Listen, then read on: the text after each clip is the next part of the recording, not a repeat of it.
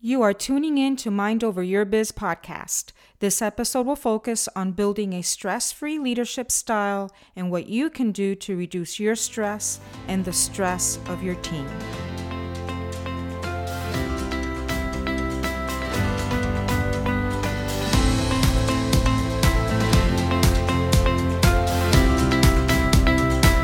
Hello everyone and welcome to Mind Over Your Biz podcast, where we go beyond the numbers and focus on people.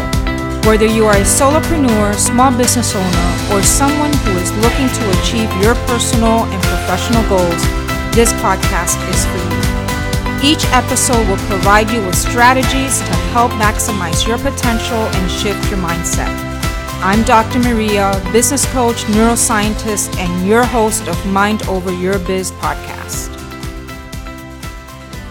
Hello everyone and welcome to M O Y B, and I want to thank all our listeners for joining me on this episode of how we can better manage stress in our life and in our business. I am Doctor Maria and I'm so excited that you made the time out of your busy schedule to join me today.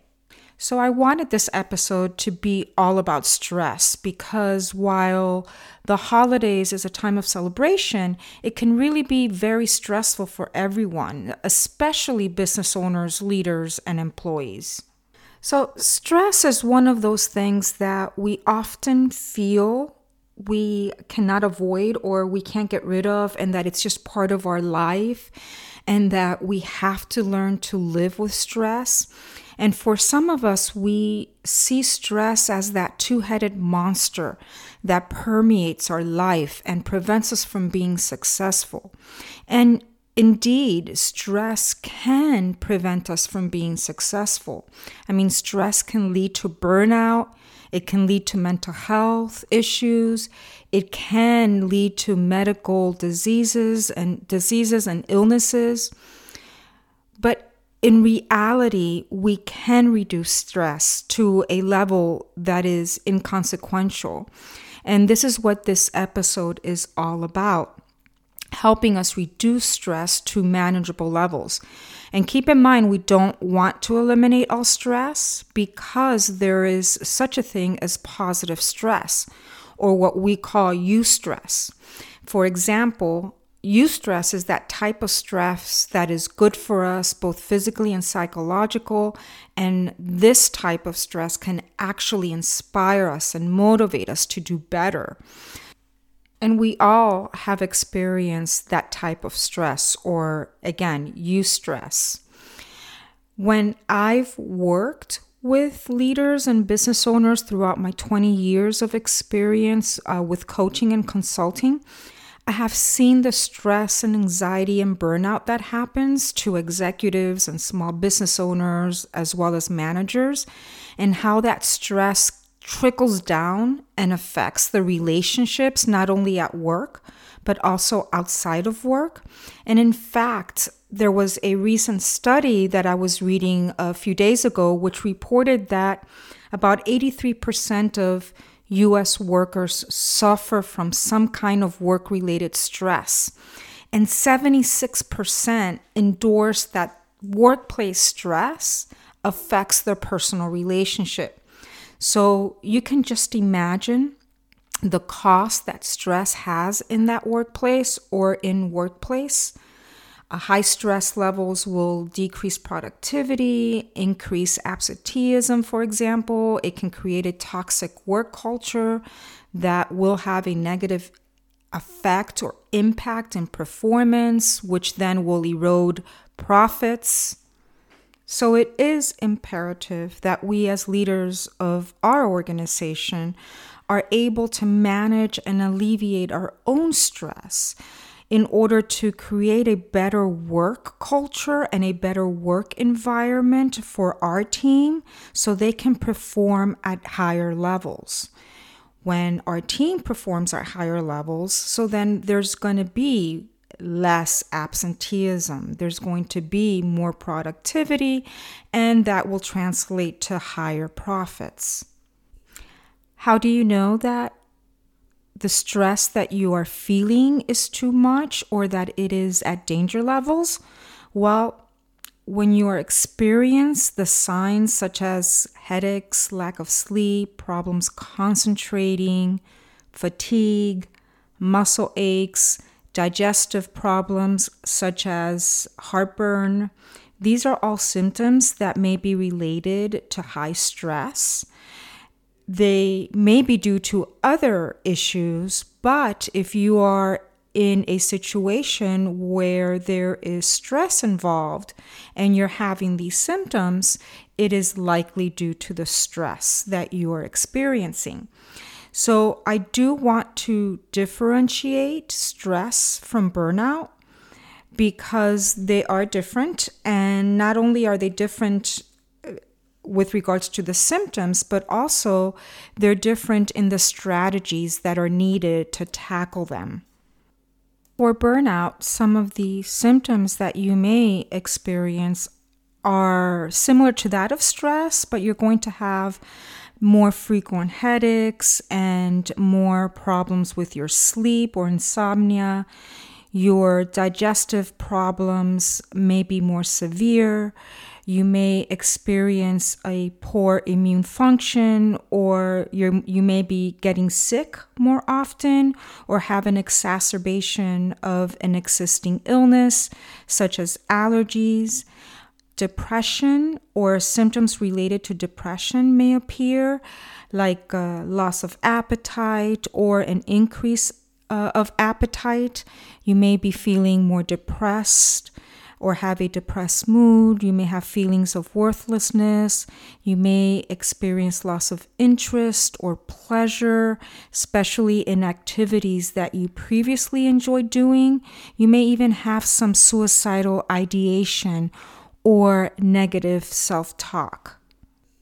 You want to be able to tackle stress before you experience burnout, in part because burnout can actually be very detrimental to your health and also be more challenging to manage. So for this episode, I wanted to primarily focus on stress, because if you are able to reduce stress to inconsequential levels, then you're going to be able to prevent burnout.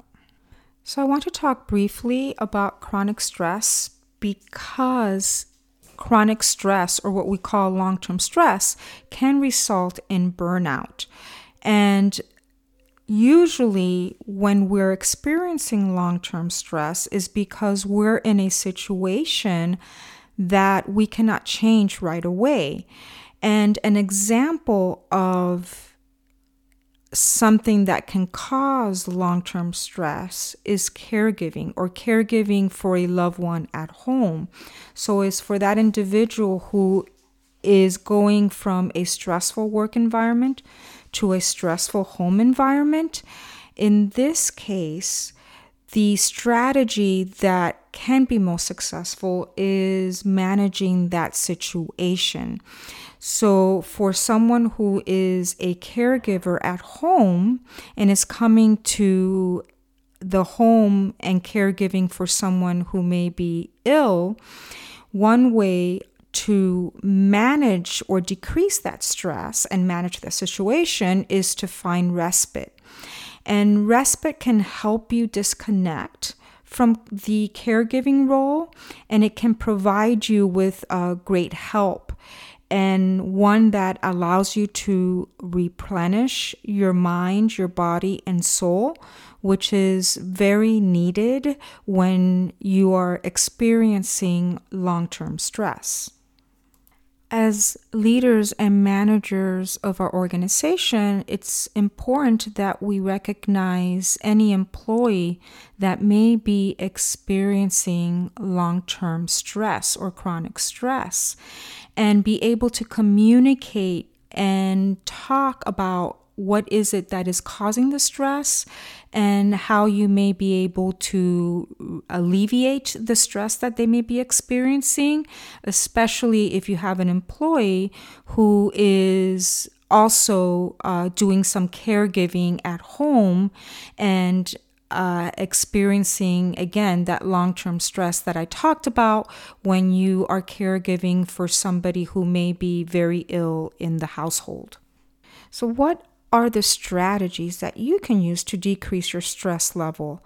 Well, it all depends. It depends on what is causing you the stress in your life and in your business. What are the sources of your stress? Is it an internal source or is it an external source, for example? If it is an external source, are you able to eliminate that source of stress? If it is an internal one, what is the trigger? What are the triggers that are causing you that stress? Is it your thoughts? Is it your behavior or your emotions? Or is it a combination of all three? What I have found in my experience is that usually it is a combination of both an external event or an external source as well as an internal one. So we may feel pressure to meet a deadline or increase profits, for example. And as small business owners, we may even place pressure on ourselves to do something that in reality we don't need to be doing or that we can be delegating to others. We may even be challenged with managing our time or saying no to people uh, because we feel that if we say no, we may be losing uh, an opportunity, for example, to make money or to make the connections that we need in order to be able to grow our business.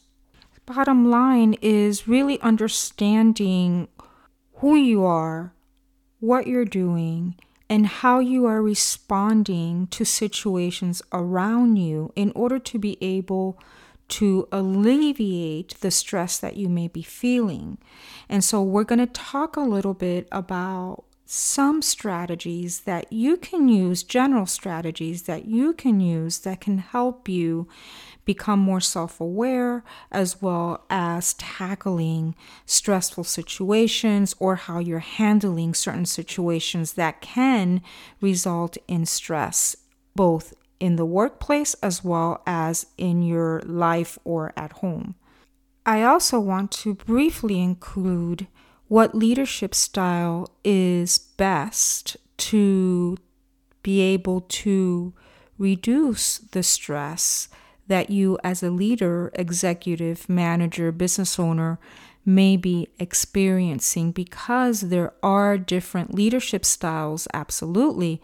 But there are some leadership styles that will promote stressful situations, whereas there is other leadership styles that can help alleviate your own stress as well as the stress of your team or your employees. So as I mentioned before, the first step is to recognize you are experiencing stress. Be aware of those symptoms and the source of your stress, as well as how you're responding to the anxiety that you're experiencing, as well as responding to that source. In other words, improving or increasing your emotional self-awareness is essential for you to be able to start managing that stress level that you're experiencing. Keep in mind, you cannot make any changes if you do not know what it is that you need to change, and being specific about it is also very important. Managing stress takes time, it takes effort. And self-reflection is a must, and believing that you have that emotional control or that you're able to u- utilize strategies to cope is essential to being able to cope. Also, there are times when we can feel that we have no control over a situation when in reality we actually do. So we need to focus on problem solving the source of that stress. We will feel more in control when we do so, or we are going to feel like we're at the driver's seat, which can help alleviate the stress and implement the coping strategies that you need to use to, again, alleviate that stress. So as human beings, we don't live in a bubble, and we need to interact with others, and that interaction can be stressful or it can be a source of tension. So being able to listen to others with empathy can actually help reduce that tension that can decrease the stress to manageable levels, for example. when our mindset is to de-escalate, this will automatically reduce tension because we're going to approach that situation with problem solving. And when I talk about empathy, I'm not talking about inhibiting your emotions or having others inhibit their emotions, but rather being able to express them appropriately. In working with emotional intelligence for many years, one area that I have found that increases stress for people is that they tend to react to situations that can make them feel uncomfortable and that we may not agree with. So instead of responding, they react to those situations.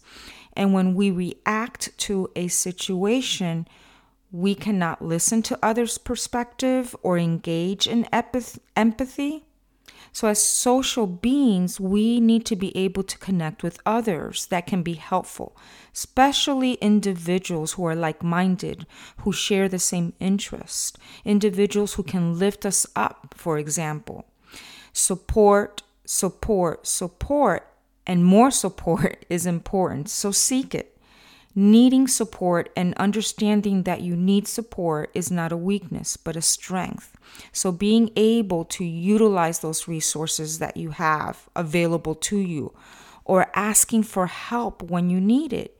In part, it shows that you know who you are, that you are doing some self-reflection, and that in itself takes fortitude. It takes internal strength.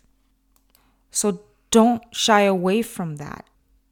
So do not shy away from conflict, because recognizing that conflict exists, then we can start talking about it. And we need to talk about disagreements and the conflicts we have, because conflicts tend to be a source of stress for people.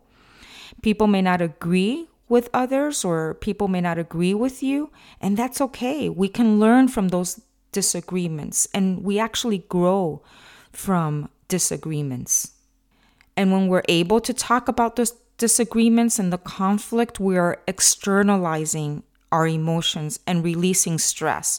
Mind you, when I talk about communicating and talking about the, the conflict, I'm talking about effective communication and being able to utilize empathy when you're communicating with others and being able to listen, to practice listening and reflecting what other people say. Only then can we start managing conflict that exists, that conflict that not only exists, but that conflict that is giving us or is a source of our stress.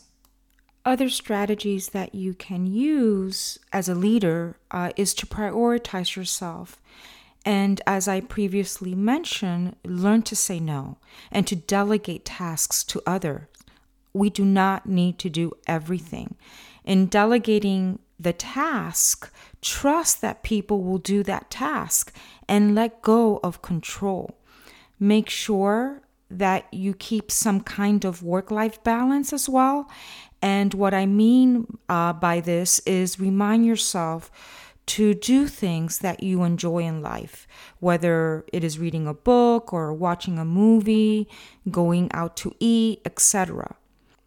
Finally, that saying that we are what we eat, there's some truth behind that. Limit your caffeine uh, intake if you're drinking caffeine. Eat healthier and exercise. Exercise is a natural stress reducer because it releases endorphins, which is that, that hormone that helps us feel pleasure, and it improves our feeling of well-being.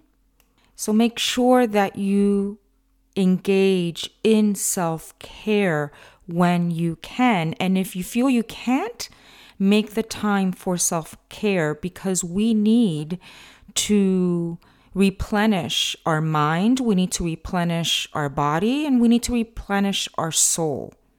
So now moving on from those individual strategies to leadership style.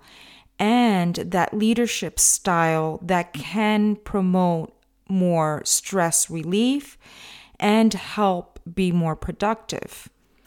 So we know there are several leadership styles, and what leadership style we utilize can have an impact not only in our mindset, but also in our mental health and wellness, as well as the mindset and behavior of our employees and our team.